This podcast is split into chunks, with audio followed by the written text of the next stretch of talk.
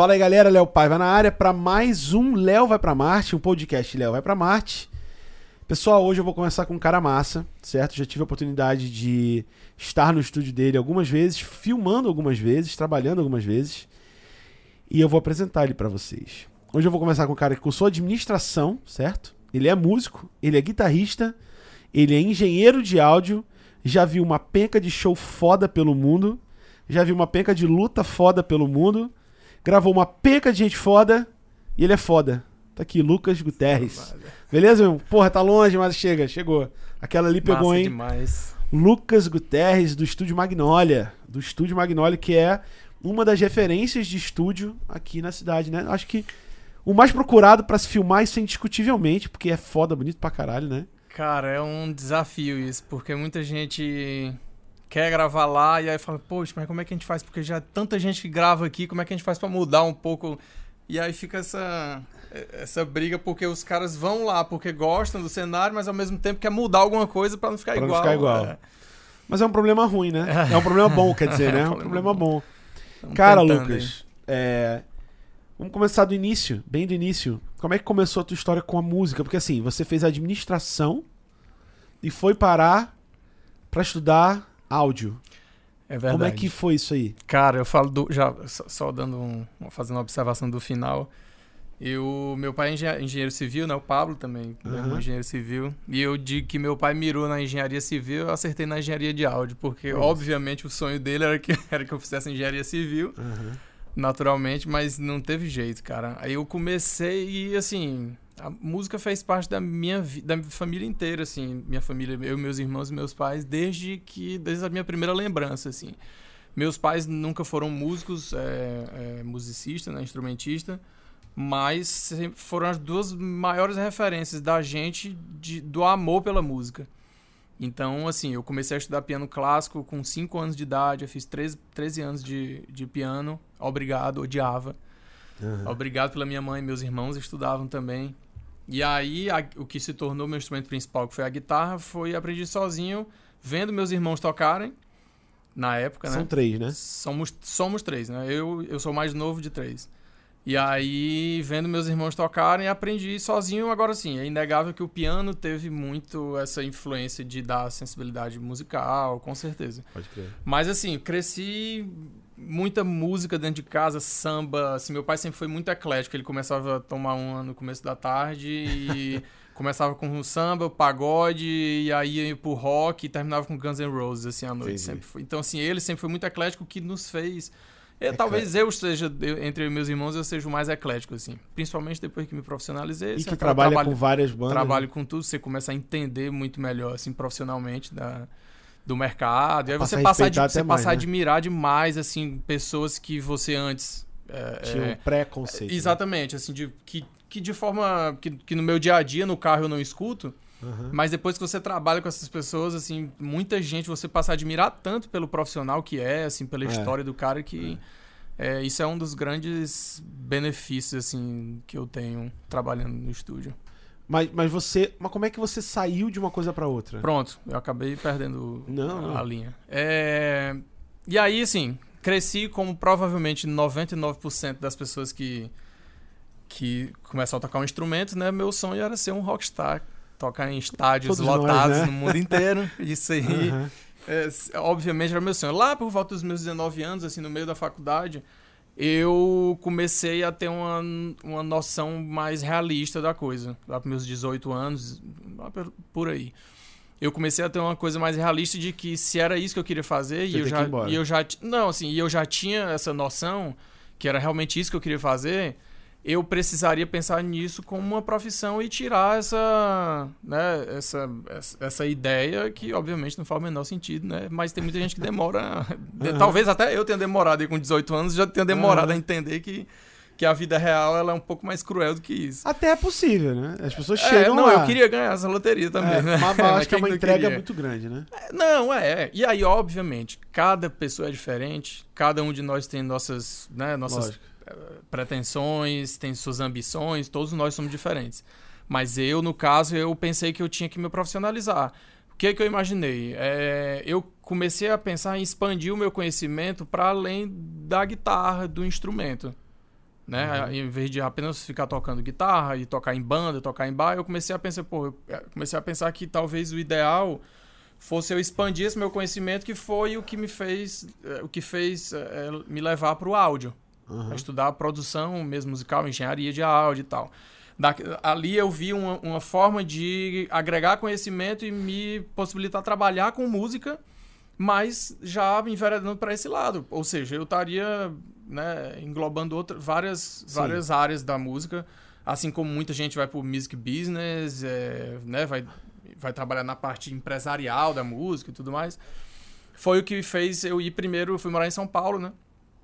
Fui estudar na Souza Lima. Tu estudou em São Paulo. Eu fui estudar em São Paulo primeiro. Aí passei dois anos lá estudando música, estudando engenharia de. Foi a primeira vez que eu estudei música, né? Aí eu fui, estudei um ano lá na Souza Lima e aí comecei, foi o meu primeiro contato com áudio lá. E aí comecei a tocar lá na noite e tal, conheci muita gente legal também. É, e aí dois anos depois fui estudar, eh, fui fazer o curso de engenharia de áudio mesmo, Aonde? lá em Los Angeles, lá no Musicians Institute. Tu se formou lá. É, foi. Foi quanto tempo? E aí, dois anos ao todo que eu passei lá, né? É, e aí, e aí foi, assim, indiscutivelmente a minha melhor, minha maior experiência com, assim, com estudo foi lá porque tudo que, assim, para quem gosta de música, para quem gosta de entretenimento em geral, não tem lugar como Los Angeles, né? Eu digo que Los Angeles, é, assim, se você for pegar os três grandes centros, Los Angeles, Nova York e Londres, né, de uma forma muito, assim, geral, Los Angeles tem uma coisa, tem o, o fator do cinema, né, que não tá na- nessas outras, nesses dois, outros dois Menos, polos. É. assim, Hollywood é Hollywood, É. goste ou não goste, né, É. ainda é Hollywood. Então lá é, as pessoas costumam dizer que em Los Angeles ou você é ator, ou você é modelo, ou você é músico, porque Isso. realmente todo mundo vai pra lá. E isso é para quem vai temporariamente como eu fui, foi incrível. Pô, eu tive a oportunidade de trabalhar com produtores que eu admirava, Tipo, tipo o Luck Ebin, que é um cara que gravou e produziu e compôs It's My Life do Bon Jovi, por exemplo. É, a banda que eu tocava, ele produziu duas músicas. Gravei com o Dave Bennett, com o Dan Corneff, que são os caras que lançaram o Paramore, que é uma banda. foda, eu é, gosto demais. é, então. Nossa amiga que tá tossindo, que vai, Tem problema vai não. melhorar, vamos lá. vai melhorar. Vamos lá, vai dar certo. E aí, cara, eu tive. Aí por Kurt Schneider, que é um produtor lá de Los Angeles, que, tipo, Five for Fighting, Five for Fighting, é, Bon Jovi também. É, aí gravei com Peter Stroud, que é o cara que toca guitarra com a Sheryl Crow há 30 anos. Cara, tipo assim, ele é engenheiro também. Muita gente. E outra coisa, muita gente que você. que, que todo mundo aqui ouve. Mas que a gente não conhece porque os caras estão no bastidores, tá entendendo? Mas aí, e muitos deles, eu inclusive passei por isso lá. Tipo, gravava com um cara aqui, batia papo, passava o dia na casa do cara, no estúdio do cara, tal, conversando. Chegava em casa e ia dar aquela pesquisada, né? Aí você. Como é que é, É o esse cara palavrão, assim, de, É. médio. me- Aqui pode de- tudo. de nível, de nível médio tá ok, né? Aqui pode tudo. Pode ser Tipo, nível tipo, um também. caceta, caramba, tá tudo certo, né? Pode ser qualquer coisa. Aqui não Cara, e aí eu ia, eu ia pesquisar, assim, aí eu fico.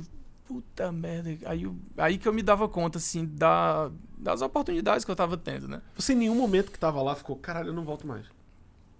Fiquei. Tipo, mas... não, por que, que eu vou sair daqui, Fiquei, mas é porque, assim, é, em- não é. Pelo menos pra mim não era apenas isso. Eu tava. Naquele momento tinha um- uma questão familiar que tava me angustiando, assim, já depois de passar dois anos lá, meu pai tinha um problema de saúde. Aham. E aí eu pensei também, já naquele momento eu já tava pensando nessa oportunidade de, por lá ia ser, com certeza eu ia ter experiências como eu tava tendo e poderia ter dado muito certo, como a- até aquele momento pro que eu tava proposto tava dando. Mas eu também comecei a ver que eu poderia vir pra cá e fazer uma coisa que não tinha ainda aqui. Que era montar, um, que era né? montar um, um estúdio realmente de. Assim, que era a minha proposta, um estúdio de primeiro mundo e tal. Uhum. É, até como antes de ir pra lá eu morava em São Paulo, eu até pensei em voltar pra São Paulo. Mas aí eu também pensei nisso. Pô, o mercado de São Paulo, é se eu montar um estúdio grande lá, eu vou estar brigando com outros 100. É, Né? Se eu montar em Los Angeles, eu vou estar brigando com 2 mil, 3 mil. Fortaleza. Eu, já- em Fortaleza eu vou estar. eu vou estar. E aí, assim, por ser uma cidade é, que você acaba conhecendo todo mundo, Fortaleza, ainda que seja uma cidade muito grande, Mas É, eu acabei virando, assim, pelo menos da maioria da. eu- você acaba conhecendo todo mundo e eu virei, assim, a- pelo menos eu me considero muito parceiro da galera dos outros estúdios. Claro. Então, eu, assim, praticamente di- diariamente, semanalmente, quando eu não posso fazer um trabalho, você indica o brother, o cara do outro estúdio, o engenheiro tal, o produtor tal. Muitos deles já foram gravar no estúdio, eu já fui. Então, assim. é, não, a- a- hoje eu vejo que foi a decisão correta, ainda que hajam os desafios do mercado daqui Local, é. Né? Que acho que cada lugar você vai lidar com os desafios locais. Mas eu ah, naquele momento acho que foi a decisão certa. Assim, claro que eu tive que adaptar muita coisa. Né? Eu tava primeiro que eu, eu tava abrindo uma- abrindo minha empresa pela primeira vez. Uhum. Eu morei em São Paulo, morei em Los Angeles estava abrindo o estúdio em Fortaleza. Eu não tinha essa a experiência do mercado Do daqui que eu estava né? fazendo, é, exatamente. Então, é claro que eu tive que adaptar muita coisa do que eu imaginava que ia ser. E eu acho que isso é uma constante, né? Assim, A gente própria tá precificação, né? Se você abre um negócio de alto Exatamente, padrão, a precificação é mais exatamente. alta, né? Exatamente. É um, Até você é um- impor é um isso ao problema, mercado, Isso né? é um problema. Não, é. cara, aqui é esse preço, É. né? Então, assim, é, é complicado. Mas é, eu acho que são os desafios que todos nós lidamos, né? Você, com certeza, Total. no seu dia a dia. É, precificar é muito difícil. É, é. Até quando você quer impor uma- um padrão de qualidade, um padrão de É, excelência. porque aí muita gente, às vezes, não, assim, não tem o conhecimento técnico para saber o, o quão necessário é a qualidade naquele trabalho que ele está fazendo. Tem gente, Uhum. não, isso aí não precisa. Né, assim, então é sempre aquele. Não, e lá no teu estúdio, lá. agora entrando mais no campo do estúdio, ele é ultra decorado com as coisas da tua vida, né? Assim, das É. viagens que você fez, as guitarras que você comprou. É, acho que até a galera que vai gravar lá, às vezes você cede as guitarras que estão lá pro pessoal gravar, né? Conta um pouco dessas guitarras, dessas. Eu, eu sei que lá tem. eu- nós temos um. Eu sou fã do Bon Jovi também, eu sei que tu é. Assim, A gente passou, acho que eu e Fett aqui, a gente passou 35 minutos falando de falando Bon Jovi. muito. Foi um negócio assim, tipo, acabou a entrevista, a gente, tipo. É impressão minha, a gente só falou do Bon Jovi.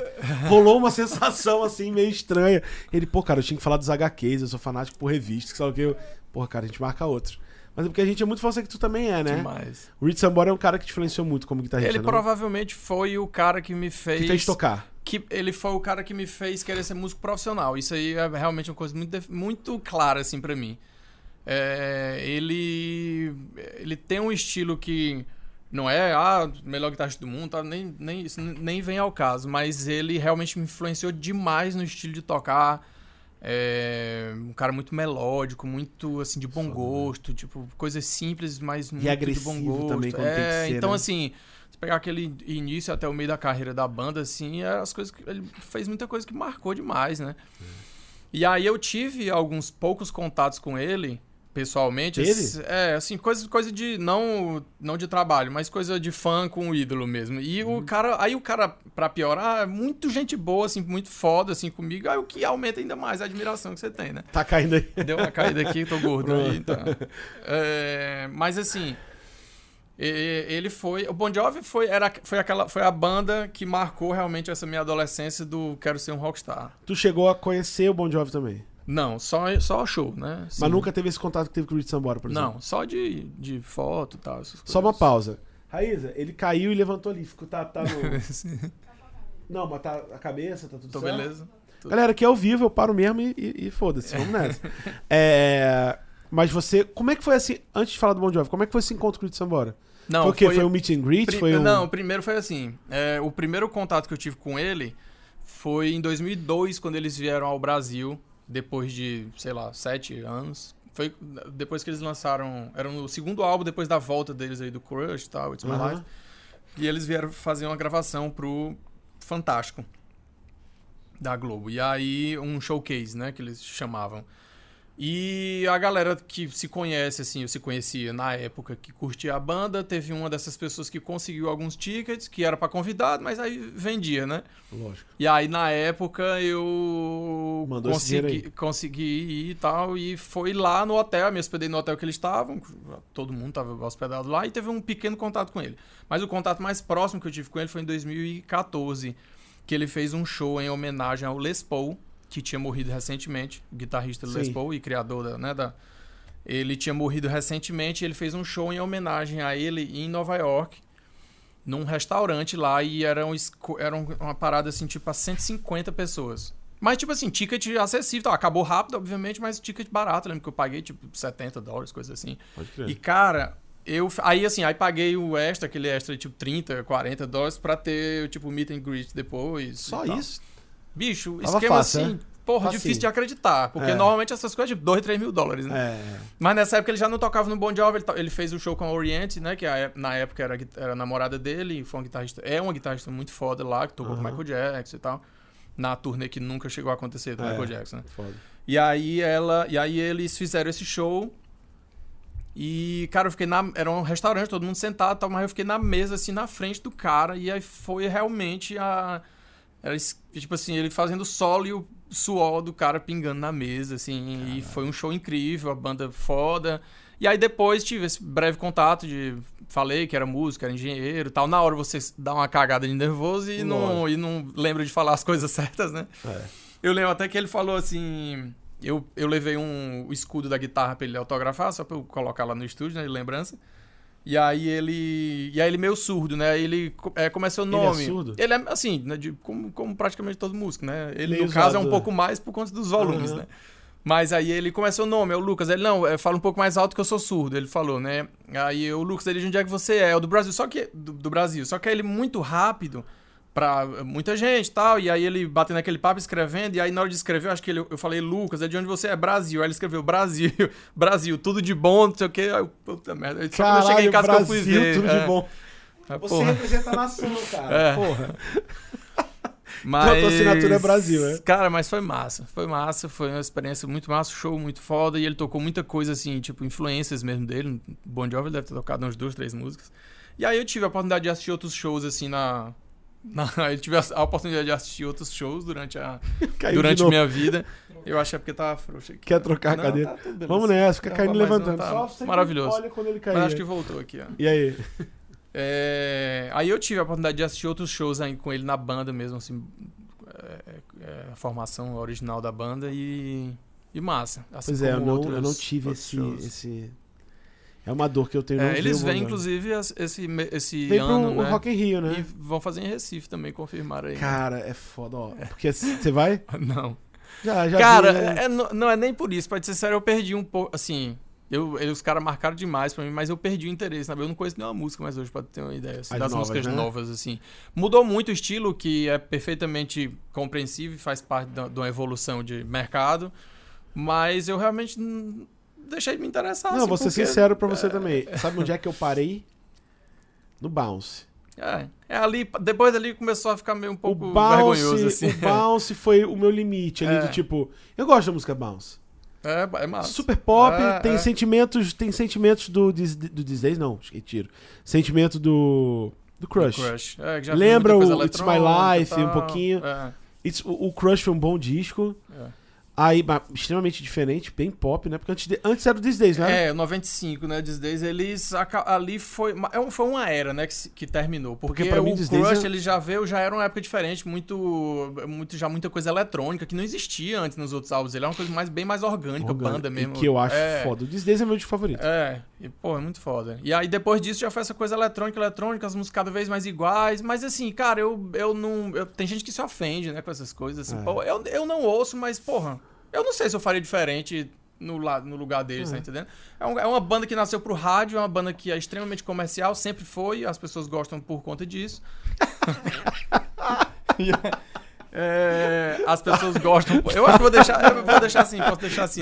Dá pra ele ficar assim? É porque ela desceu, Olha mas eu acho lá. que vou deixar assim, pode ser? Tranquilo? Ai, Tá beleza. caralho. o cara quicando. Vai lá. E aí, é, eu acho que assim, eles sempre fizeram esse tipo de música comercial e apenas se adequaram à É. modernidade. Qual o teu disco Não- favorito dele? Não deve estar já, difícil já, mandei essa, boletos, né? já mandei essa pro Fets aí. Meu disco favorito, cara, é, são os, pra ser sincero, são os quatro primeiros, os quatro a partir do Sleeper and Wet, né? Sleeper and Wet, New Jersey, o Keep the Faith e o These Days. Pra mim esses quatro são, assim, todas as músicas são Você só pode levar um pra uma ilha. É, eu acho que eu levaria o Keep the Faith. Eu acho que eu acho que pela tipo um amadurecimento já ali depois dos anos 80, né? Foi início dos anos 90, eles deram uma parada na banda antes dele, deram umas brigadas e tal. Uhum. Mas é, Essa galera briga muito, né, mano? Tem, é foda, né? Convive demais. Se até, se até a gente aqui da banda briga, imagina, imagina Não, eles, né? Imagina com os milhões, É, né? Aquela dificuldade pra pagar os boletos. Eita, mano, como é que eu vou... Eu acho que a galera devia brigar menos, justamente por se apegar à facilidade que eles pagam os É. boletos deles. Pois é. Mas eu lembro que em 95, 6... 96, que eles foram tocar na Apoteose, no Rio de Sim. Janeiro. Eu no colégio, sei lá, acho que tinha 14 anos. Tem 35 agora? Sei lá quanto é que é. Não tô bom pra calcular isso agora. Mas eu tava no colégio. Bon Jovi. These Days. Eu lembro que eu era fissurado por aquele disco. Do início ao fim, extremamente orgânico, banda mesmo, guitarrada. Eu achava o Bon, eu achava, o Fats acha que o, o áudio do Bon Jovi é antes, como vocalista. Sim. Um disco ou dois Mas discos antes. Mas eu acho que aquele disco ali que eu lembro do show do Wembley, Sim, que é o marcante, assim. teve. Crossroads an- de- antes, né, do These Que Days. era uma coletânea, né? Que, mas que veio com, Veio com, com, com Always, Always, e- que, só Always, É. né? Que era uma, era uma música pra um filme, né, e. Saturday Night. Qual é essa Someday- música? Saturday Someday- Night. Saturday Night. Desculpa por, esse, por essa tentativa de canto. Mas é. Eu lembro da sensação, eu preciso ir nesse show de qualquer jeito. Eu não tinha idade pra entrar sozinho. Aí o pessoal não pôde ir comigo. E eu não fui, cara. Fui, fui muito Foi- frustrado. Foi um show foda. Foi um show que eu Foi. queria ter visto. E eu lembro de ver aquele show do Bon Jovi, cara. A, a, a interpretação de Always. É, dessa turnê nada, nem- nunca mais nenhuma outra nunca- bateu. É. Não, e, Até porque ele não tem mais voz pra Não cantar tem. daquele jeito, né? É tanto que eu falei pra ele, ei, Fats, aquela. aquele. Aquela parte Sim, que é o final de Wembley. Aí ele pode ir no nosso show lá do cover que, eu ele faço faz, isso. é. Vocês fazem, né? Faz. E o solo em cima, cara, que é é foda, porque eu acho que foi o que eu falei com ele, existem guitarristas que são técnicos É. e existem virtuosos, né, virtuosos que têm seu valor, Claro. mas existem, eu nunca esqueço quem foi que me falou isso, eu não lembro, mas é quando você consegue cantar o solo Sim, é os solos melódicos, memorável, né? Always, por né? exemplo. Sempre foi o que me marcou, foi esse tipo de guitarrista, né? O cara que me fez começar a tocar guitarra, que é chamado Mark Knopfler, não sei se você já Sim, ouviu, claro. guitarrista líder da Dire Straits. Lógico. Esse cara, pra mim, é a referência do que, que é bom gosto na guitarra. Assim, ele nunca foi um guitarrista virtuoso, ainda que, obviamente, ele faça isso muito, com muita facilidade. Mas os solos deles são as coisas de mais bom gosto, assim, que eu, que eu já vi na vida. E muita gente hoje se espelha nele pra tocar, assim. e o jeito vê- que ele toca, toca é, diferente, né? Tipo, toca sem palheta e tal, assim, uma sensibilidade incrível. Tipo, John Mayer já falou várias vezes que é uma das referências dele. O Keith Urban, que é um cara que eu admiro demais. Ele é praticamente a cópia dele tocando. Muita gente. E é um cara super discreto e tal, e fez história, né? Assim, as músicas do Dire Straits tem muita música que é clássico, né? É, falando de Homem, de Homem é outro cara que é um arrombado, né? É. Eu acho que essa nova geração, que, que já ele não é já tão nova geração, mas dessa, de- né, depois ali daquela onda até o final dos anos 90, ele não, ele é a referência. Não, Ele é muito não bom, tem né? ninguém assim que realmente conseguiu unir as duas coisas, porque a- além dele ser absurdamente técnico, ele é incrivelmente comercial, né?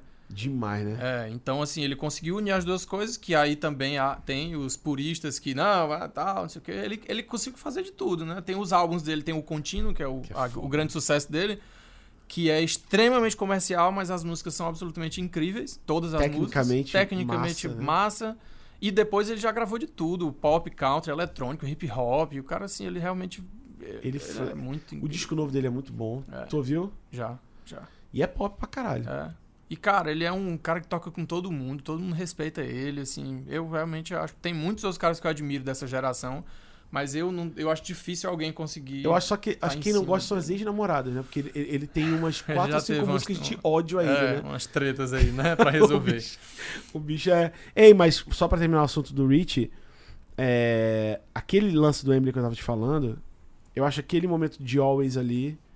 Emblemático. Ele, ele para mim, resume É. o Rich Sambora pra mim aquilo ali. É.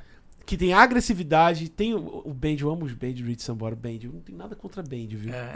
Adoro o Band. Cara, eu já toquei demais aquele. Tu já decorou É, aquele solo e sabe fazer igual? Eu, eu cheguei a uma época, cara, que eu era tão doente assim nessa época adolescente, que eu sempre colecionei, né? Na época eu colecionava material do Bon Jovi de CD, bootleg, essas, essas, né, gravações ao vivo. E, pô, na época não tinha essa internet que tem hoje, não tinha essa... Não. fa- Eu, eu conseguia fazer troca com gente do Japão e tal.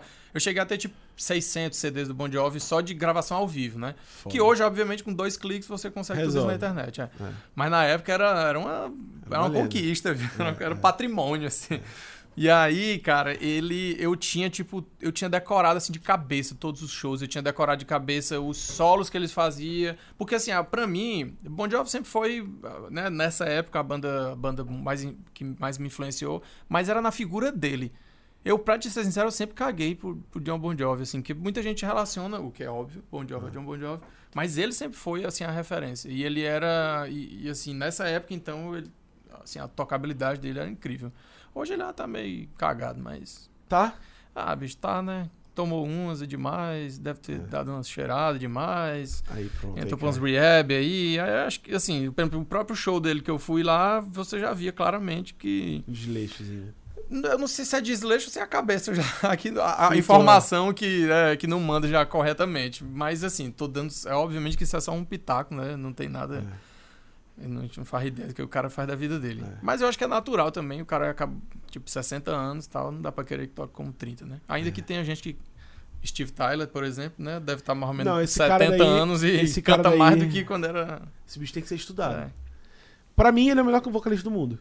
Cara, ele é incrível. Acabou, assim. É que nem você pegar o Keith Richards, né? Você, porra, toda foto que eu vejo dele atual ele tá com uma garrafa de Jack Daniels do lado, uma garrafa de uísque, uma de cerveja e fumando um cigarro. E o cara tem, sei lá, 120 anos e você fica. Onde é que como isso é vai que... parar? É, assim, como é que pode, né?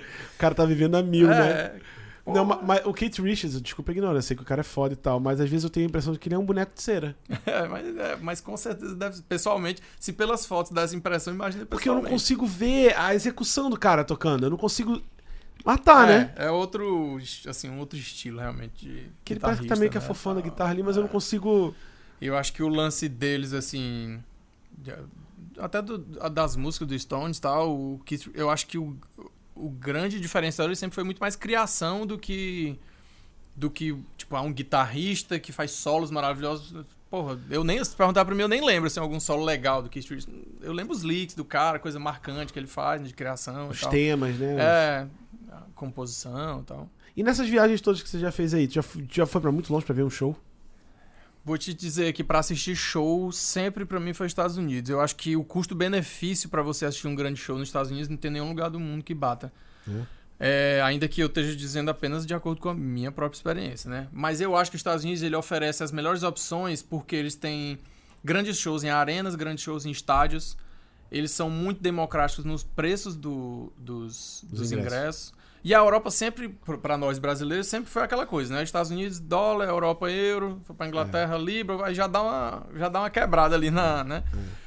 A Europa sempre foi muito conhecida, na minha opinião, e sempre foi uma melhor opção para você ir para festivais. Ainda que tenha hoje em dia assim Coachella, são muito grandes nos Estados Unidos, mas eu escolheria, por exemplo, a Europa se for para ir para um festival. E eu fui uma vez lá no um festival no Hyde Park, foi para ver em Londres para ver o Paul McCartney. E aí nesses festivais você vai, você paga tipo, sei lá, 30, 40, 50 libras. E vê tudo, né? E vê tudo e aqueles que verão, parque, é uma atmosfera muito propícia para aquilo, você fica longe mesmo do palco e tal.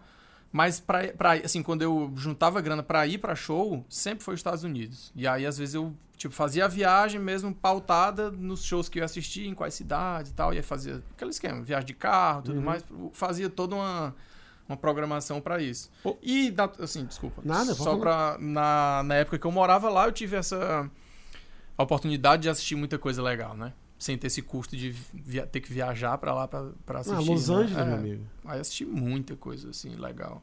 Qual show memorável? Bicho. John Mayer eu assisti alguns lá, mas o que me marcou mais foi o show dele que ele fez com o Keith, o Keith Urban, uhum. que foi, um, foi, foi, foi, a primeira, única vez que eles fizeram um show juntos. Eles fizeram um uma televisão e um, pro, e um show mesmo, que foi num lugar chamado The Gorge, lá na, no estado de Washington, lá bem remoto, tipo assim, chegava no aeroporto, dirigia quatro horas, é, mas um visual incrível, assim, depois olhar na internet, o lugar é absolutamente incrível, assim, de perder o fôlego. E, e eles fizeram. Ele fez um show, o John Mayer fez um show de uma hora, Keith Urban fez um show de uma hora e ele, depois eles fizeram um show juntos de uma hora. Nossa. E tocaram muita coisa, assim, muito cover e tal. Então, assim, foi um show marcante por todo essa, esse contexto. Show do Elton John foi um dos shows que eu mais me emocionei na vida, assim, porque é aquela coisa. O show do Elton John você conhece da primeira à última música. Não é. interessa a idade que você tenha, não interessa hit, o que, né? que você gosta, você simplesmente conhece tudo porque Passou de, de alguma forma você conheceu as músicas. E ele e o Massa, que esse show foi em Las Vegas, que eles fazem aquelas residências lá nos teatros e tal. E na última música eles chamam as pessoas que estão nas cinco primeiras fileiras, a gente não sabia disso. As pessoas que estão nas cinco primeiras fileiras para subir ao palco. Vixe. E você fica simples, você sobe, você não sabe nem o que fazer, porque você tá em cima do palco, tá todo mundo tocando, todo mundo indo à loucura e, e aí você vai para um lado, vai pro outro. E os músicos dele, a banda dele, assim, são igualmente incríveis a Uhum. ele, né? Assim, é só, Só assim, só fera, só o cara incrível, assim, porra. Então, assim, marcou demais. Muito, muito bom. Paul McCartney é um show que não tem como, né? Tu foi aqui também? Eu fui aqui também. Eu fui, eu fui lá e a primeira vez que eu assisti foi lá e aqui. O daqui foi muito mais emocionante, eu achei. Primeiro porque foi um estádio, que não é, pra, na minha opinião, o lugar ideal pra você assistir o show, mas ele é, assim, tem aquela coisa da grandiosidade, E né? da cidade público, da né? cidade e tal. Pô, Ele falando português, macho, né? é. É. É. Qual foi a frase que ele falou? Eu não lembro. Foi uma, uma Ele falou dessa, né?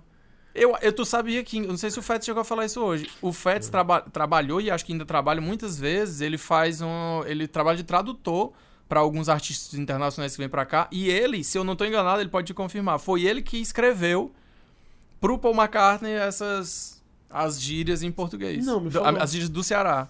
Ele conheceu o Paul McCartney. Eu não sei se ele chegou a ter contato direto com ele, mas ele que escreveu no papel, tipo, a, a fonética, assim, como, como falar a palavra. Que foda. Eimar, era. Na época tinha um outro que tinha, tipo, daquele suricate ceboso, que é o humorista Aham. daqui, e aí É. tinha umas jogadas dele que eu lembro que ele falou no show, foi muito engraçado. A gente vai trazer eles aqui também. É? é? Porra, É. eles são foda, né? Tu é doido. Eu fotografei esse show. Foi? Essa aí tá lá. Eu tenho minha credencial, está lá na sala. Essa aí é Cara, com orgulho, eu boto ali. Isso aí é Fiz com o Marcos né? Hermes, que é um puta fotógrafo de show foda do Brasil. Ele precisava de um segundo fotógrafo. Eu cheguei a fazer uma coisa com ele em Natal também. Ei, Marcos, até peço desculpa, eu era bem novato naquela época, viu? Se fosse hoje seria melhor. Mas tá lá, tá guardado. Esse daí é, o- é o meu acervo, Massa né? Tu demais. tem um monte lá, eu tenho que enquadrar É aquilo ali. Deixa eu te perguntar. Eu sei que tu também curte MMA, né? Pra caramba. Tu já tu foi naquela luta do Anderson, né? Cara, eu assisti duas lutas do UFC é, ao vivo. Tudo A- fora, não aqui. As duas, as duas lá fora. Não fui pra nenhuma aqui. Eu fui pra duas aqui. Eu, eu, eu me arrependo, assim, pelo. Tá aqui do é a lado. exatamente. Mas é porque, cara, a. Os, assim, a, a atmosfera quando você vai assistir uma luta lá e quando é no MGM, porque a luta acontecia na arena do MGM e, os, e toda a estrutura do evento fica montada no hotel. Todos os lutadores se hospedam lá, coletiva de imprensa, o Media Day, essas coisas, é tudo no próprio hotel. Então, você tá muito mais inserido nas- naquele- nos três dias que você passa, você, você tá o tempo todo cruzando com o pessoal. Então você tira foto com todo mundo sem absolutamente o menor problema e tal. Então quando eu fui a primeira vez que fui lá, e eu, rapaz, se eu as- conseguir assistir alguma vez de novo, eu vou fazer de tudo pra ser aqui também. Claro. E aí, é, eu assisti a luta do Anderson Silva, a primeira luta dele após a lesão contra o. Aquele quebrou a perna contra Com o Nick Chris Diaz. Al- Foi contra o Nick Diaz. E foi incrível. A luta depois foi. O resultado foi invalidado, Ele né? lutou Por, bem, pô. por, por conta dele e por conta do Nick Diaz. Mas ele ganhou claramente a luta. Claramente. Lutou muito bem. Lutou muito bem. Não, lá na hora foi dada a vitória a ele. né? É, foi, foi, foi. E, Ele só foi claramente conservador. ele ganhou, claramente Ele ele, só foi ganhou. conservador Claro, ali. pô, o cara, né, ali, depois de ter arrebentado a perna, né? Não, e o cara. Velho, a gente, é, a gente é foda também. Torcedor é foda. Alguns. O cara é um mito. O cara é um monstro sagrado do, do negócio.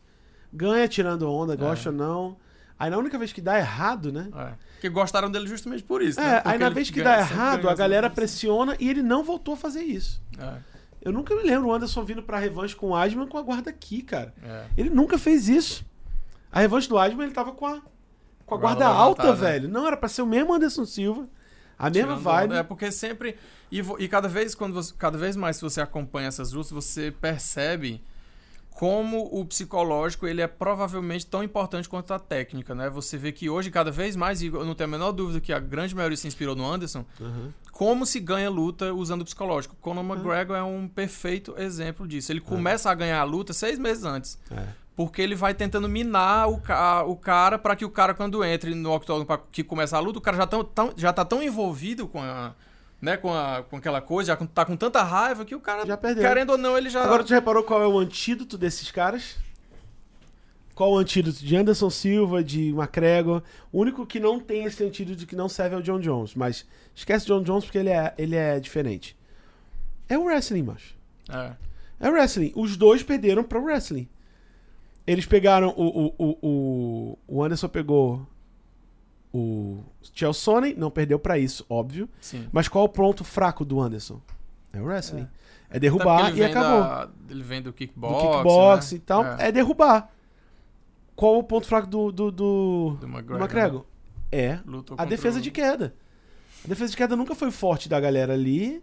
E aí, meu amigo, o Habib vai ganhar dele de 10 em 10 lutas, não tem como. É. O Habib ali, eu acho o Habib. Acho que o Habib é capaz de ganhar do George, do, do Pierre, pô. E ele é, ele é foda, eu também acho. O Pierre tá correndo, não vai lutar com E ele. a, e a outra luta que eu assisti foi a do Aldo, cara, contra o Conor McGregor.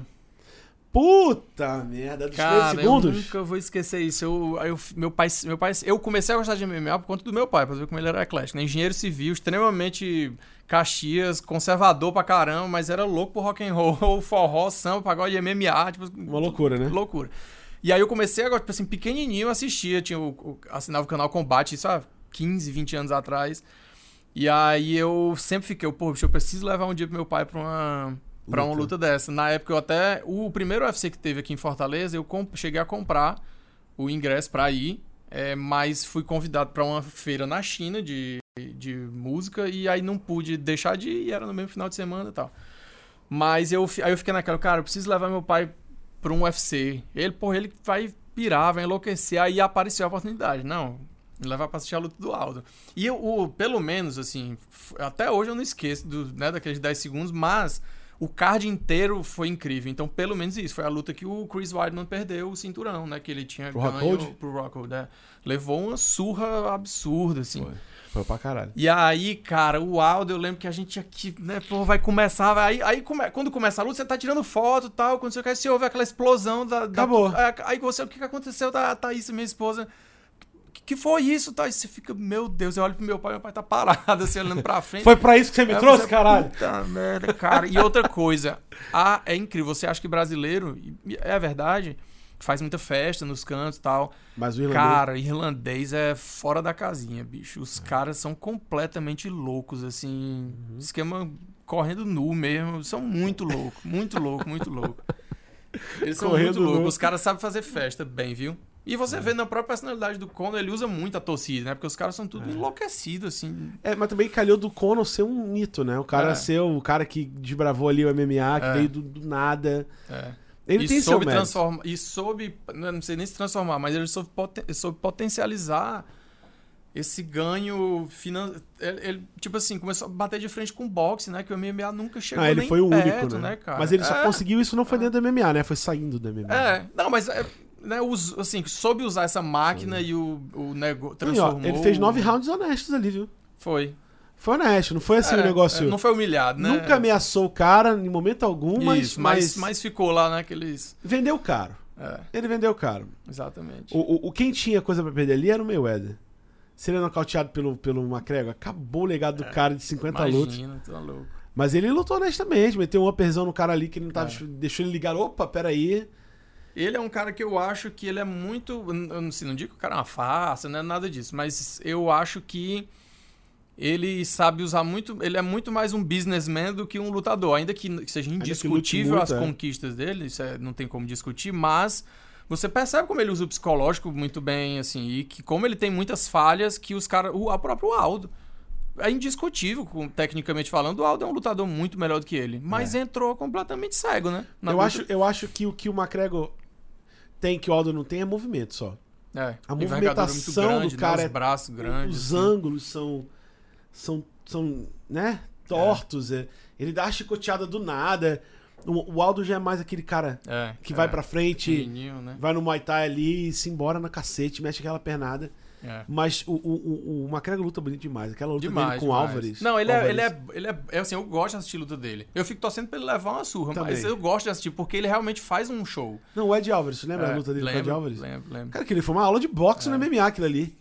Ele tirou o cara pra cocô, pra nada. Foda, né? Foda, Esquivo, pô, tal, pá, golpe, um três, foi lindo aquilo ali, É. bicho. Eu fui pra, fui pra duas lutas aqui. É porque eu botei na minha cabeça Tu assim. foi pra qual? pra Eu qual? fui pra do Belfort, Sim. que foi a que perdeu pro. no primeiro round pro, pro Gastelum. Gastelum, Sim, sim, sim, sim, sim. né? Qual é que é o primeiro nome dele? O.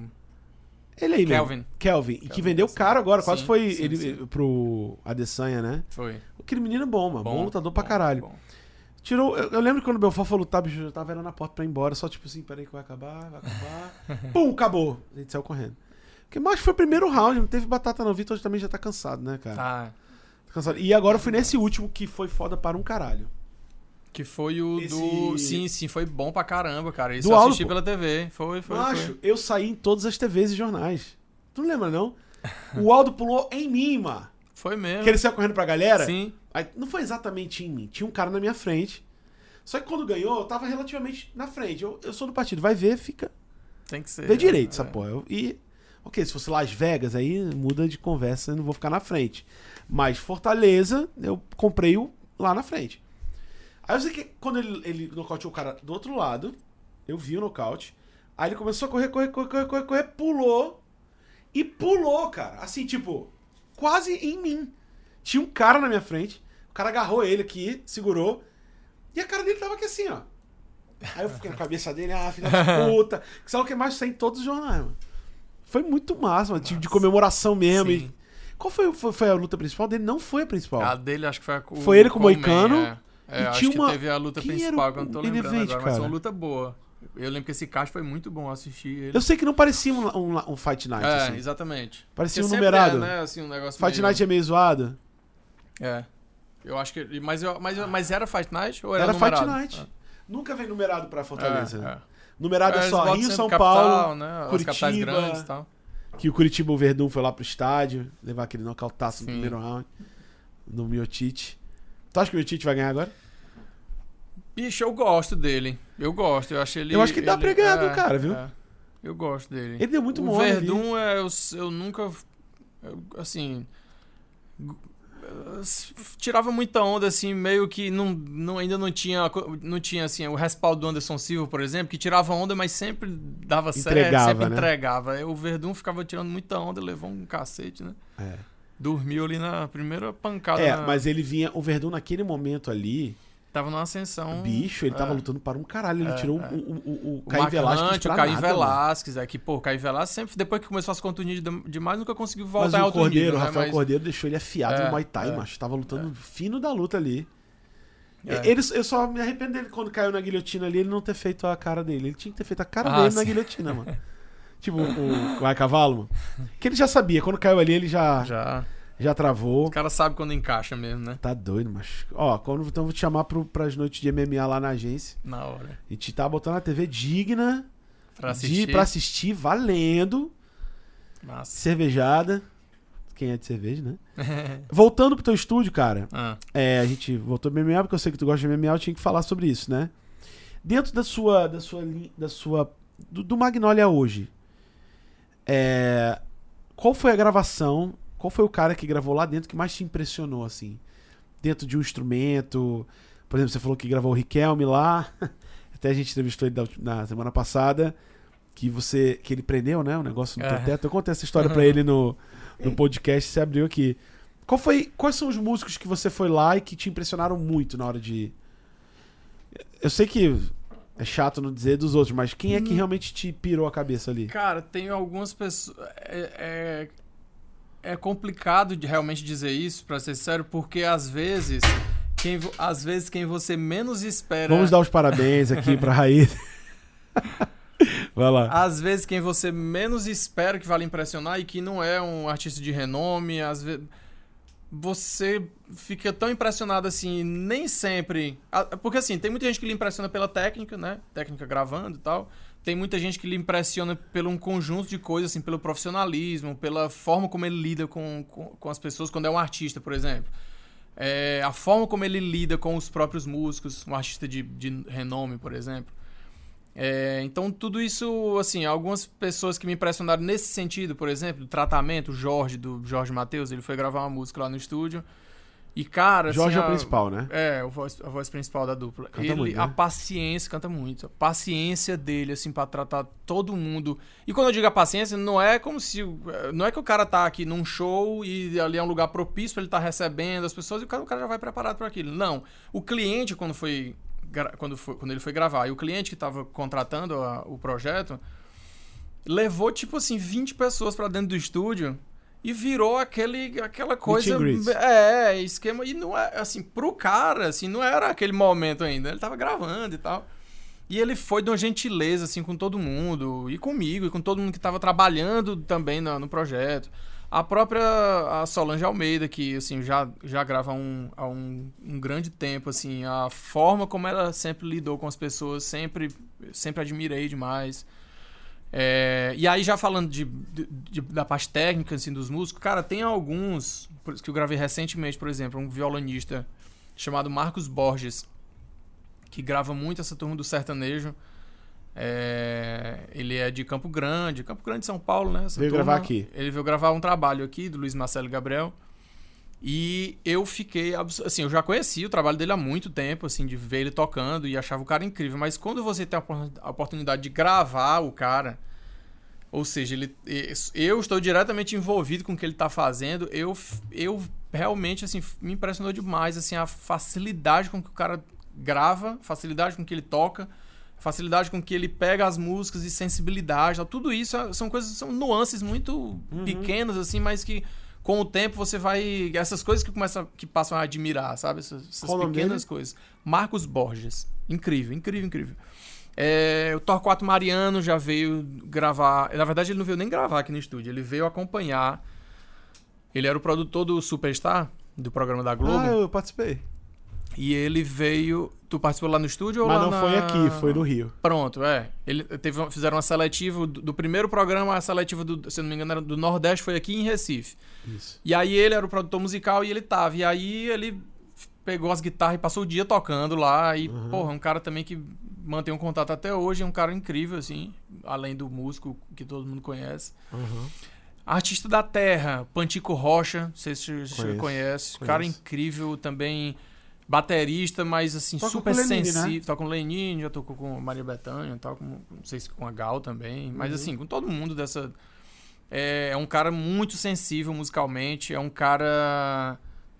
Além de muito gente boa, mas é. é assim, tem, vai gravar lá, faz arranjo de violão. é, então, assim, entende muito de muita coisa, entendeu? Uhum. E um, tem uma história, assim, um cara um excelente contador de história também, assim, tem muita história pra contar. Cara, muito gente boa. Vamos ver mais. Guitarrista. É, cara, próprio artista da Terra também, Arthur Menezes, um cara que sempre É. me impressionou. Eu gravei, eu, porra, eu lembro eu novo. Não tô tão ruim assim, mas assim, Aham. quando eu digo eu mais novo, eu ia Aham. assistir ele tocando nos bares aqui. E naquela época, isso já tem uns, sei lá, 15 anos, 10, 10 12, 15 anos. Eu já me impressionava com ele, assim como provavelmente muita gente já se impressionava, mas eu fico feliz demais, cara, em ver a ascensão dele de lá pra cá, sabe? É. Tudo que ele conquistou, assim, o cara abriu grandes shows, é respeitado por grandes músicos. Uhum. E tive a oportunidade de gravar o segundo, acho que foi o segundo álbum dele. Gravou lá no estúdio, foi um dos primeiros álbuns que eu gravei. Acho que até no- editei uns vídeos desse- dessa gravação, se não me engano.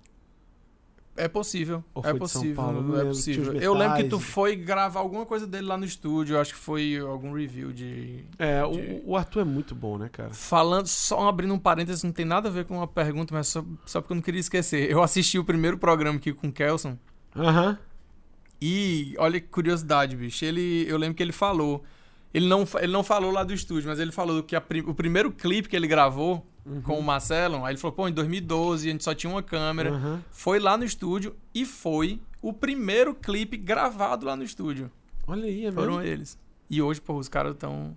Tão bem demais. Gosto demais deles, os caras são competentes pra caramba. Extremamente nichados, demais. né? Admiro demais, admiro. Gosto demais deles. Extremamente nichados, né? Demais, demais, demais. E foram pra, pra caramba. foram pra tal. Red, pra universo caro. É, exatamente. Tem equipamentos. É Né? equipamentozão Verdade. pra orçamentozão também, né? Verdade. Tu é Tudo do. Wesley aí, né? Eles- É, uma boa parte do Wesley, principalmente aqui, as coisas É. daqui. Eles fazem. Cara, deixa eu te fazer uma pergunta. Dentro do, campo do áudio mesmo, porque você falou que tinha sonho de tocar em estádio, caralho e tal. Se adaptou, né? É. A- a- voltou pra. Pra... Tem grandes bandas aqui que. Ó, tu conhece o Dora? Não. Tu não conhece o Dora? Como é que era o nome do Dora antes, mas Deixa eu olhar aqui. Sou ruim com o nome também, viu? Talvez muitas você saiba quem muitas é. vezes eu conheço e não ligo o nome à pessoa nem à banda. É o Dora, mas tinha outro nome, o Dora. O Dora, banda o Dora. Esses caras. É de Minas Gerais. É o Dora mesmo. Que eles tocaram no Rock in Rio. É, no Rock in Rio 3, eles foram participaram de um concurso e tocaram. Essa banda Dora é um exemplo de banda que que tentou fazer isso aí que você falou. Sim. Tipo, se jogou mesmo. Ixi. e aí, galera? Que, que gafe. Você atende o Diego, fotógrafo? Diga que eu estou aqui gravando, que é pra ele entrar e esperar. E Diego participou, ele fez o segundo podcast, o quarto podcast foi o Diego. Eu acho que eu assisti um trecho. Acho que É, assisti e um não trecho. era gravado ainda, ele era filmado. Não, ele não era filmado, ele era só áudio. Diego Souza, Ah, ele foi sim, o último tá, da era tá, tá, áudio. Tá, entendi, entendi, entendi. Eu vou regravar, inclusive essa galera da era áudio, Vai fazer o. eu vou fazer na era vídeo porque merece, a galera é Massa, foda. massa. Mas o que eu tava falando, essa banda fez essa jornada de se entregar mesmo pra tentar o sucesso gringo. Vai ouvir o Dora. Cara, e eu vou te dizer uma coisa: é possível. É possível. É possível. E outra coisa, não sei se talvez quando eu falei é, que ia. Que, que eu caí na real e foi, ali foi uma escolha minha naquele momento. Não é que, obviamente, nenhum. Se você quiser viver de música tocando, você não tem que conseguir. O que eu acho que é muito difícil é você conseguir ter um. pa- Principalmente quando você é mais novo, obviamente. Né? A maturidade se adquire com o É. passar do tempo, da vida e tal. É muito difícil você conseguir, naquele momento, você fazer um planejamento profissional para atingir os seus objetivos, que no, nesse caso é né, profissionalizar a sua banda ou o seu E trabalho ainda mais pessoal. sendo de outro país. Exatamente. Então, assim, é, é eu tenho, tinha uma banda autoral aqui, e que era a Vats, não sei se chegou a conhecer. Conheci. E, e, porra, eu, assim, você. Principalmente quando você tá nesse meio, você vê. E hoje em dia, com a rapidez que a comunicação acontece, internet. Você não precisa mais. Aquele, antes tinha aquele negócio, não, você tá no Brasil, tem que ir pra São Paulo, tem que É. ir pro Rio, tem que. Né, você tem que ir pros grandes centros. Hoje em dia não existe mais isso. Hoje em dia tem gente que, que, que estoura uma música e se torna um grande artista a partir de daí. E a música que, de sucesso que estourou essa pessoa, o cara gravou aqui com o laptop, um É. violão, em É. casa, sem estúdio, sem nada. Então, assim, e, e botou no MySpace na época, tinha essas coisas. Então eu acho assim, que se você tiver um objetivo, tiver organização, o Dá. que já elimina 90% das bandas, porque a realidade é que realmente poucas têm. E aí, óbvio, aí vem o fator, né, que tá inerente à nossa vontade. Tem que ter sorte, tem que estar na hora certa, no lugar certo. Tudo isso é inegável, é inegável que ajuda, né? Quais são suas ambições dentro do áudio, assim? É, tu montou teu estúdio, já é um estúdio de referência em Fortaleza, o que que tu pensa? Eu vou te ser sincero com, com, re- com relação ao estúdio. Primeiro, assim, eu espero continuar tendo a oportunidade de sempre conhecer gente competente. E segundo, a minha grande ambição, talvez uma que, que resuma bem, assim, o geral, é sempre ser respeitado como um bom profissional. Isso é o que não tem nada que me assim, que me deixa mais feliz do que chegar no trabalho, né? Você chega 6 horas da manhã, às vezes fica até 2, 3 da manhã, sai, cons- né? Não consegue mais nem raciocinar direito, mas aí pô, o cliente vai lá e te agradece, diz ficou tudo maravilhoso. Isso pra mim, cara, é um negócio parece que dá uma revitalizada assim e faz valer a pena, tal. Claro. É Mas- ser mas- respeitado. Mas você, por exemplo, como. Tu diz de conquistas, assim, É, de... produ- você, você produz também, né? Sim. Você tem algumas ambições como produtor musical, como. é, é, sei lá, eu quero ganhar um Grammy, eu quero sei lá o que, eu quero papapá. Tem. tem ou, ou é. Não, cara, deixa aí, deixa rolar que o que for acontecendo é massa. Bicho, pra te ser sincero, não. O- até porque essas premiações, eu acho que, obviamente, no- ó- óbvio que se eu ganhasse, eu ia ser um marco na minha vida. Eu não sei se é muito saudável eu ter isso como uma ambição. Porque os caminhos pra chegar lá não necessariamente. Eles dependem de, de, de uma infinidade de fatores que não dependem de mim. A- ale- assim, além de você não saber da transparência, assim, política da 100% como é que funciona, dessas coisas e tal. Mas, cara, produzir grandes bandas e você nunca sabe do que vem por aí. Eu nunca, amanhã eu vou começar um trabalho novo lá no estúdio, uma banda de Juazeiro, e você nunca sabe que, o que, que vem por aí, tá entendendo? Você se, às vezes... Se essa banda, é, esse disco vai em é, algum lugar que você não sabe. É, né? cara, e você, depois que você tá nesse meio do estúdio, e aí volta a dizer, isso é, é apenas a forma como eu enxergo, você percebe que a técnica e a, e a, e a qualidade a qualidade técnica assim não é o principal tá entendendo? às vezes você conhece uma banda que individualmente eles não são excelentes músicos Mas soma. mas que quando soma, tipo assim, fica um puto de um trabalho. E a música, ela envolve muitos fatores além da, da técnica, da tocabilidade, né? Lógico. Composição, arranjo, né? é, Personalidade, sensibilidade- né? personalidade, assim, a performance, uma série de coisas. Então, é, eu, eu volta e meia eu me deparo assim com pessoas assim que eu gosto demais de trabalhar e que não necessariamente são excelentes músicos, entendeu? Pode crer. tecnicamente falando, mas que são profissionais, são organizados, são os caras sabem o que querem. É muito difícil, bicho, você conhecer, receber clientes assim que chegam e sabem o que querem. Arrumado, né? É, os caras sabem reclamar, reclamar do mercado, reclamar não sei o quê, mas não, não são minimamente organizados. Você lida demais com isso. E tenho certeza que o pessoal que trabalha com estúdio Não, aqui deve lidar demais. direto. E, e aí, levando para levando as outras áreas né, da, de arte e comunicação, eu tenho certeza que vocês lidam com isso também, né? Demais.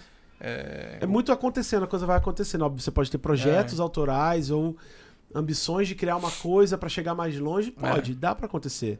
É só tu colocar um artista que, que tá num momento bom, que tá numa coisa boa. é, Acaba acontecendo. Muita gente que ganha prêmio premedita a ideia do prêmio. Sim, assim, atores, atrizes. Ó, Tu vê o Leonardo DiCaprio, o cara suou, ele batalhou, ele entrou numa temporada da caça. Não, não foi à toa, assim. É, o cara é bom ator e tal, mas ele entrou um filme atrás do outro, com grandes chances de. No roteiro aqui, ó. Esse filme daqui tem esse diretor, tem isso aqui. É filme pra Oscar. Ok, vou fazer. Fez uns quatro seguidos, mano. Aí ele ganhou. É. Aí o bicho relaxou agora. Porra, tirou das costas.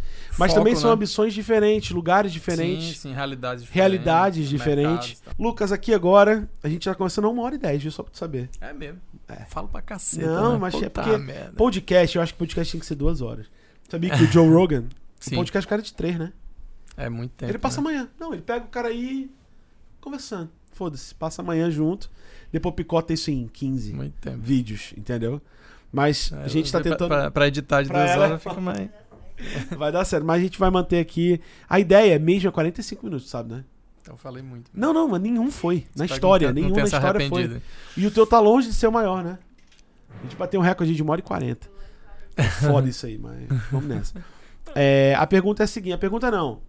A gente aqui tá pedindo quatro indicações de pessoas. Eita caceta. Quem que você quer que a gente entreviste pra eu chegar lá e falar: olha, cara, o Lucas falou que é pra entrevistar você. A gente tá pedindo isso pra todo mundo agora. Porque é bacana, né? Tipo, a gente dá uma sequência de pensamento. Quem, quem que tu acha que deve estar aqui? Artista, músico, produtor. Cara, Quem? tentar pegar de. Assim, não, tentar não repetir os quadros, assim, a, a área de trabalho. Pegando a linha do Riquelme, que eu sei que você que, que passou aí, né? Já, Aham. que, já que foi entrevistado.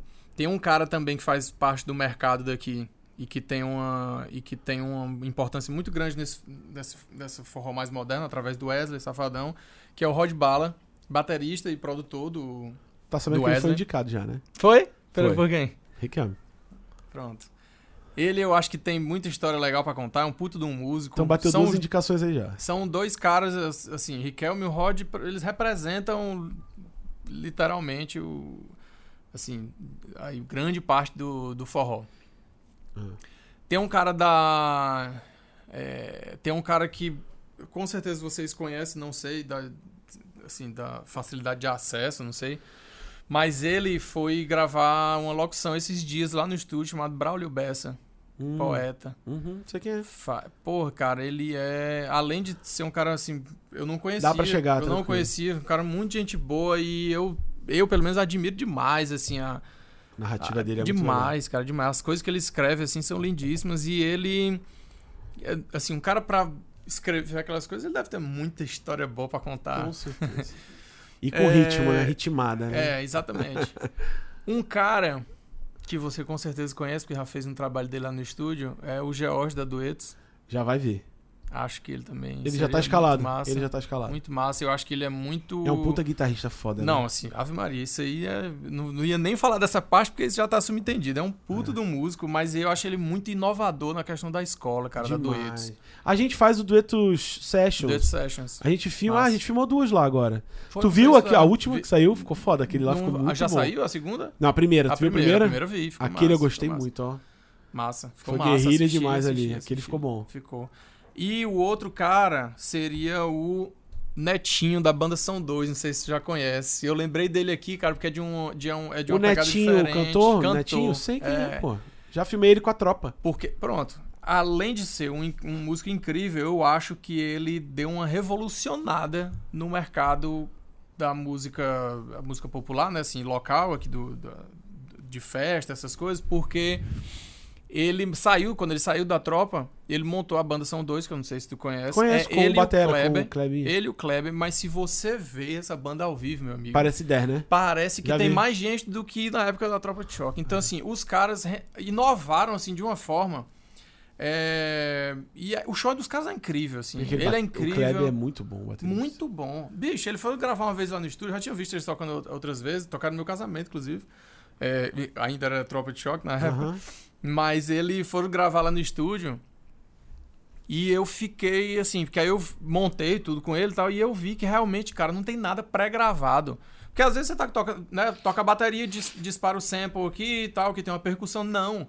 Ele toca a bateria, ele faz o baixo aqui quando precisa fazer, ao, junto com a bateria, faz um, a, a percussão, e é tudo com as duas mãos e os dois pés. Ele não tem nada mais do que a gente, entendeu? Caralho. É incrível. Então, assim, Nada mais do que a gente, é. boa. E ele, assim, pô, um cara que tá no mercado, sei lá, deve estar aí há 20, 20 anos pelo menos, tocando Massa. na noite, já tocou, pô, faz festa de todo nível que tu imaginar. Vai pra Fernando Noronha, faz aquelas festas grandes lá, É. Salvador, Carnaval, essas. Não, É, boa. é um- Conheço todos eles. Pronto.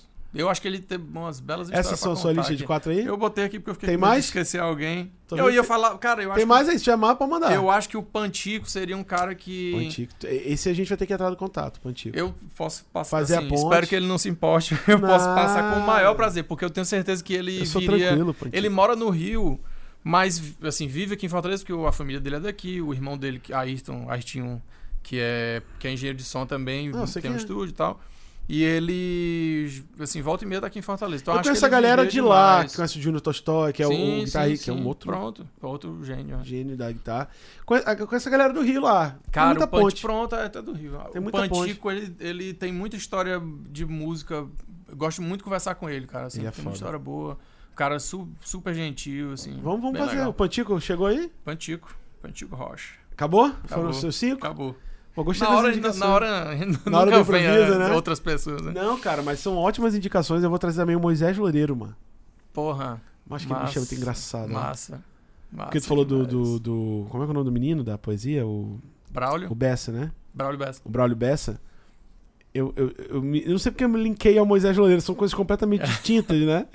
Mas é porque o cara faz humor com o regional, né? No caso, o Moisés. Eu, eu confundi Moisés, Moisés Loureiro, agora que eu, eu, pensava, eu tava ligando lembra o dele, nome a outra pessoa, pra tu ver como eu sou Sabe quem é o. Moisés Loureiro? Sim, agora eu lembrei. Macho, bicho é muito engraçado.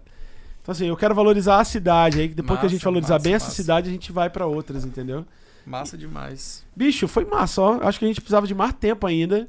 Eu ainda acho que você deveria virar youtuber de Vamos, vamos trabalhar nisso. conversar. Tem potencial pra virar youtuber de. nesse teu universo. Vamos. Mas a gente vai ter que ter essa conversa em outro momento, vamos né? No episódio A gente 100. teve em off. A gente teve em off. Lucas, bicho, obrigado. Ah, cara, e Isso. tem uma última pergunta que eu esqueci de falar. Manda brasa. Como é que você lidar, geralmente, com as diarreias que você tem antes de entrar no palco? Primeiro eu queria saber quem foi que falou isso aí. Mas olha, eu vou lhe dizer. As minhas histórias... Você vai achar que é exagero. As minhas histórias com essa minha barriga... É. Eu, eu já tenho até... Puta merda, eu precisaria de uns 40 minutos pra contar, assim, Ah. as cinco melhores. Ah, Porque eu já passei por tudo que você imaginar, meu querido. me conte uma, pelo menos, a Absolutamente pior. tudo. Uma melhor. Cara, no palco eu já tive que sair correndo, eu já tive que cagar na rua, eu já tive que cagar, tipo, antes de entrar no palco, sair correndo aí no posto, e aí você entra naquele banheiro de posto e no. Cara, eu já passei por muita coisa. Avião, estação de trem. É. Puta merda. Assim, para pegar uma aqui da história daqui da cidade bem rápido, eu tava fazendo um tributo ao Dave Puta Grohl. merda mesmo, né? Um, é um tributo ao Nirvana, Dave Grohl, com o Cadu, o João Lúcio na época, o Fabrício, a galera daqui. Chegou a última música, bicho, eu tava bem. Tipo assim, eu tenho todo um ritual, né? Quando eu vou tocar, quando tem gig, eu, não, eu tenho um ritual assim que. Não come tais Só coisas. eu entendo a minha barriga. Aham. Mas por algum motivo, na última música. Veio. Aí eu. Meu Deus. Aqui agora? Como assim? Vou Cara, passar e a música isso. não terminava, eu, misericórdia, eu vou cagar nas calças. Caralho, no meio do palco, meu Deus. Rapaz, só deu tempo de dar o último acorde. Eu joguei a guitarra pra trás, botei, Ah. saí correndo descendo aquele palco. Eu acho que o pessoal pensou que eu tava Era no órbita? no órbita. Então ele Saí, teve que cagar no meio do órbita. saí né? correndo. Que, diga-se de passagem, é um banheiro maravilhoso. Primeiro porque tem ar-condicionado, É que no órbita não tem, mas no banheiro tem. E tem a cabinezinha que em 50% das vezes dá pra Dá pra rolar. Dá pra desenrolar. Mas olha, se você me chamar de novo, você pode até botar o tema, Sobre as cocô em lugares estranhos. todos que Macho, você imaginar. um- Todos. Pode se abrindo aqui. Todos, todos. É, mas, mas é foda. Deixa eu contar uma, já que a gente tá se identificando com essa, que aconteceu comigo. É legal também. Aconteceram duas vezes comigo histórias de cocô ruim. Assim, de, de, de situação, pai. Avião, vamos contar do avião. Eu tava voltando de Salvador. Valente, jovem. Meti uma carajé pra dentro antes de pegar um voo. Ah, mas duas horinhas, rapidinho. Né? Acarajé. Se eu tomar uma acarajé, eu cago até amanhã. Puta merda. Comi uma carajé. E não se caga em avião, gente. Não se É. caga em avião. Ele tá ali eu, pra né? emergência. Aí eu, beleza. Parece coisa de filme do, sei lá, Ben Stiller, Adam Sandler. Aí eu entrei, tal, pá, comi. Foi instantâneo, certo? Sentei, botei o cinto, pá, confortável. É, Virou, é virou. Aí eu, Condimentado, ixi, né? mas aquele arrepio, aquela coisa ruim, né? Meu que vem Deus, subindo. Aí você, cara, velho, são duas horas, velho. E, e demorando pra subir ainda. E aí começa a ficar muito desconfortável, porque é aquele, aquele negócio que dá pra segurar e tem o que não dá pra segurar. Eu costumo dizer, só fazendo um parênteses, minha mulher sempre pergunta, porque assim, eu, eu sou solto demais, né? O pessoal diz que eu tenho um tubo de PVC aqui da garganta que até o cu, tá entendendo? Porque eu como e já tenho aqui no banheiro. E minha mulher chega, Lucas, mas Ave Maria, tu não consegue esperar, meu filho. Se você consegue esperar, você nunca teve vontade de cagar. Porque se você tiver vontade de cagar, você não tem o que fazer. Você precisa. Às vezes eu ainda consigo ali uns 3, 5 minutos, mas, meu amigo, se você consegue mesmo, às vezes a gente viaja. Aí ela sai, a gente sai do hotel pra passear, sai lá, deu dor de barriga, aí eu quero voltar no hotel. Não, não, eu faço à noite. À noite, querido. isso, Depois né? se der vontade de cagar, eu preciso do banheiro aqui do lado. Agora, né? Não, mas esse do avião foi, foi tosco. Porque eu subi, aí eu pensei, cara, eu tava na parte de trás do avião. Então tem um banheirinho lá da- perto de mim e tem um lá da frente, né? É óbvio que eu vou cagar no banheiro lá da frente. Eu não vou cagar perto de mim, né? Que todo mundo vai ver. Simbora. Fui até a parte da frente do avião, Salvador. Mandou de- brasa. A cara, eu entrei, meu irmão, é agora. E tem que ser rápido. Não pode ser um negocinho, eu não posso nem dar ideia de que eu estou fazendo isso. Tem que ser uma, uma coisa, tipo Fórmula 1, splash and go. É. Gasolina, sai. Aí eu, vamos nessa. Pum, fui, tá. Pum, resolvi. Sendo que imediatamente alguém já bateu na porta. Isso me deixou muito Isso é constrangido. constrangedor. É, mas, co- tudo de pior podia Eu acontecer. já atingi um nível que, assim, se eu não cagar nas né? calças, eu, já, eu acho que eu já tô no lucro, entendeu? Não, aí, aí eu abri, né? Que eu abri, eu, tipo, você olha pro cara que tá entrando, né? Tipo, boa sorte, né? Uai, É, caguei. Claro. Ué, tem fantasia nisso, né? Boa sorte, mais rapidinho, vou lá pra tocar nem vai saber de mim, né? Pum, tá bom, botão, então, pum, fechou. Na que fechou, que eu viro no corredor que eu vou entrar, carrinho de comida. Teve que Ele me travou, cara. Teve que Tava- esperar o cara sair. E aí? Que pariu. Aí E eu, aí, não, beleza? brother, não, não, o cara de trás vai... Porque foi ruim, né? O cara de trás vai, vai saber. Macho, pra piorar a história, eu não acredito que eu tô tornando isso público, mas eu vou tornar. É, eu, não, eu, não, eu já tive que abrir essa, É. essa página da, da minha vida, né? porque É. não tem, eu não, não tenho como esconder. Todos os meus amigos já, Já são- sabem já disso, sabem, já me dão força. Mas o e- pior é que foi tão ruim o, o cocô, foi ruim mesmo. Fedeu, né? É, opa. Só eu ainda não aí- consegui. Isso aí eu não consegui ainda descobrir como é que faz pra. Pra não feder, né? É. Aí o cara abriu a porta depois que saiu, né? Cavaleiro, um cavaleiro, pô. O cara sabe, já deve ter cagado num lugar. Pô, cavaleiro, o cara olhou opa, beleza, beleza, né? Tranquilo. Esperando o carrinho aqui. Só que o desgraçado deixou aberto. Deu uma, uma, uma zariguada no, no ambiente, né? Aí eu, tipo assim, desconfortável, mas tinha uma senhora, mano. Tinha uma senhora com um senhorzinho que ficou assim. Mas assim, incomodada, mas ela não sabia o que era a nota. Que cheiro é esse? É uma É, a nota, nota, especial. Aí ela, Que, que é esse. que que é isso, hein? Esse cheiro Aí eu tô aveludado. falando né? com o cara do carrinho, que que é isso, hein? Cheiro cheiro estranho. Sendo que o marido dela, o senhorzinho, tinha noção. Ele sabia que eu entrei lá e que eu caguei, ele sabia. Aí ele, querida, fique, fique Fica sua. quieta, né? Sério. Ela, não, meu amor, mas tá um cheiro estranho aqui, começando a falar alto. Mas eu comecei a me encolher assim, tipo, eu fazendo assim pro lado. Ela, meu amor, tá estranho o cheiro.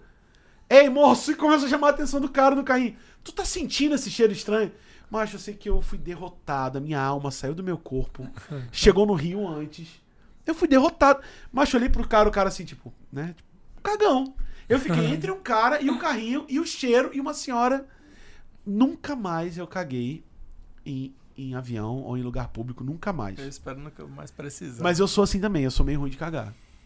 Ou Eu cago demais, que né? eu sou- é. Isso que é- Eu, porra. Mas assim, de- com o tempo você aprende a lidar, né, com Esse vídeo vai pro YouTube como histórias. Vai ter, que ter, cagão. um- vai, ter, vai ter que ter um tema sobre, sobre cagar no lugar errado na hora errada. Esse vai ter muitos views, muitos views. Não é não? Já separa, hein? Editora. Pronto, quem me deu a deixa foi, obviamente, seu irmão, né? Mas Imaginei, filha da Ele puta. fale, fale sobre o cocô dele. Que ali é forte. merda, é. Ele sabe de algumas boas minhas. Tem outra, mas acho que eu, só lembro. A, a mais dramática foi essa, porque eu realmente fiquei em numa encruzilhada, né? É. Essa encruzilhada que me deixou constrangido. Porque se eu tivesse passado reto, o problema era de quem tava lá pra trás, né? Cara, é. É complicado. Mas, Pablo, a gente, melhor jeito de acabar um, um podcast do que esse. Queria te agradecer por você estar aqui, bicho, pra gente bater esse papo. É A gente já trabalhei muito lá no teu estúdio, já fiz muita coisa, ainda vamos fazer coisa junto, vamos fazer uns collabs aqui pro canal. Aguardem, collabs de luxo, eu diria. Só pode ser se for arrumado. Na hora, eu que agradeço aí demais. Admiro demais aí sua, seu jeito inquieto de criar muita coisa. Acho que isso é, é sensacional. Criar muito conteúdo e a gente precisa disso. É assim que a gente tem acesso a novas, novos talentos, novas informações, novas Massa. artistas. Gente tem E... que estar em movimento, né? Não Sim, adianta estar tá só. Certíssimo. Tamo junto. Galera, esse foi o Lucas. Eu vou botar todos os links que interessaram ao Lucas divulgar aqui na descrição. Siga o Magnolia, siga o Lucas, siga tudo que ele tá fazendo. E esse foi mais um Léo Vai Pra Marte. Lembrando que a ideia é dobrar, hein? Vamos dobrar dois por semana. Eu não sei se quando lançar esse aqui já vai estar na dobra da semana. Se tiver, vocês já estão acostumados. Mas é isso, um forte abraço. Compartilha, divulga, fala pra galera que essa parada tá acontecendo, porque a minha ideia é que faça parte da rotina de vocês. Toda segunda e quarta ter uma conversinha, um bate-papo, algum assunto bacana da cidade. E em outubro eu estou levando para o Rio de Janeiro o podcast. A gente vai gravar uma galera massa lá, músicos, fotógrafos, artistas e São Paulo também. A gente vai pluralizar, mas quem faz a força é o é Fortaleza, que é o Ceará, e eu conto com vocês pra gente botar isso pra frente. Mas é isso, um forte abraço, valeu Lucas, tamo Valeu junto. demais. Obrigadão. Valeu meu irmão, é nós. Valeu. Tá aqui nosso glorioso boneco de cera aqui, chamado Washington, rei da calcaia, fazendo aqui nosso áudio, Raiz ali por trás das câmeras, fazendo barulho e dando rec. Não é não? Tamo junto, forte abraço e até a próxima. Valeu. Valeu.